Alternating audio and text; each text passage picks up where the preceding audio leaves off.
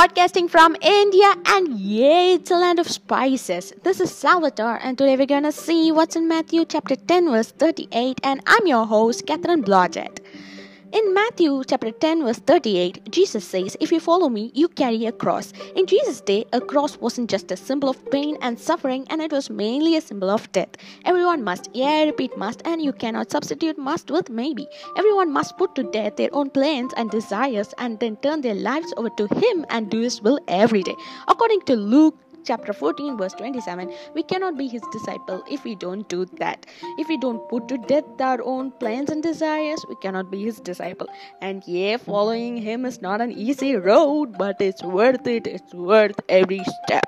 So fight the good fight of the faith. Thanks for listening and join us next week. Until bye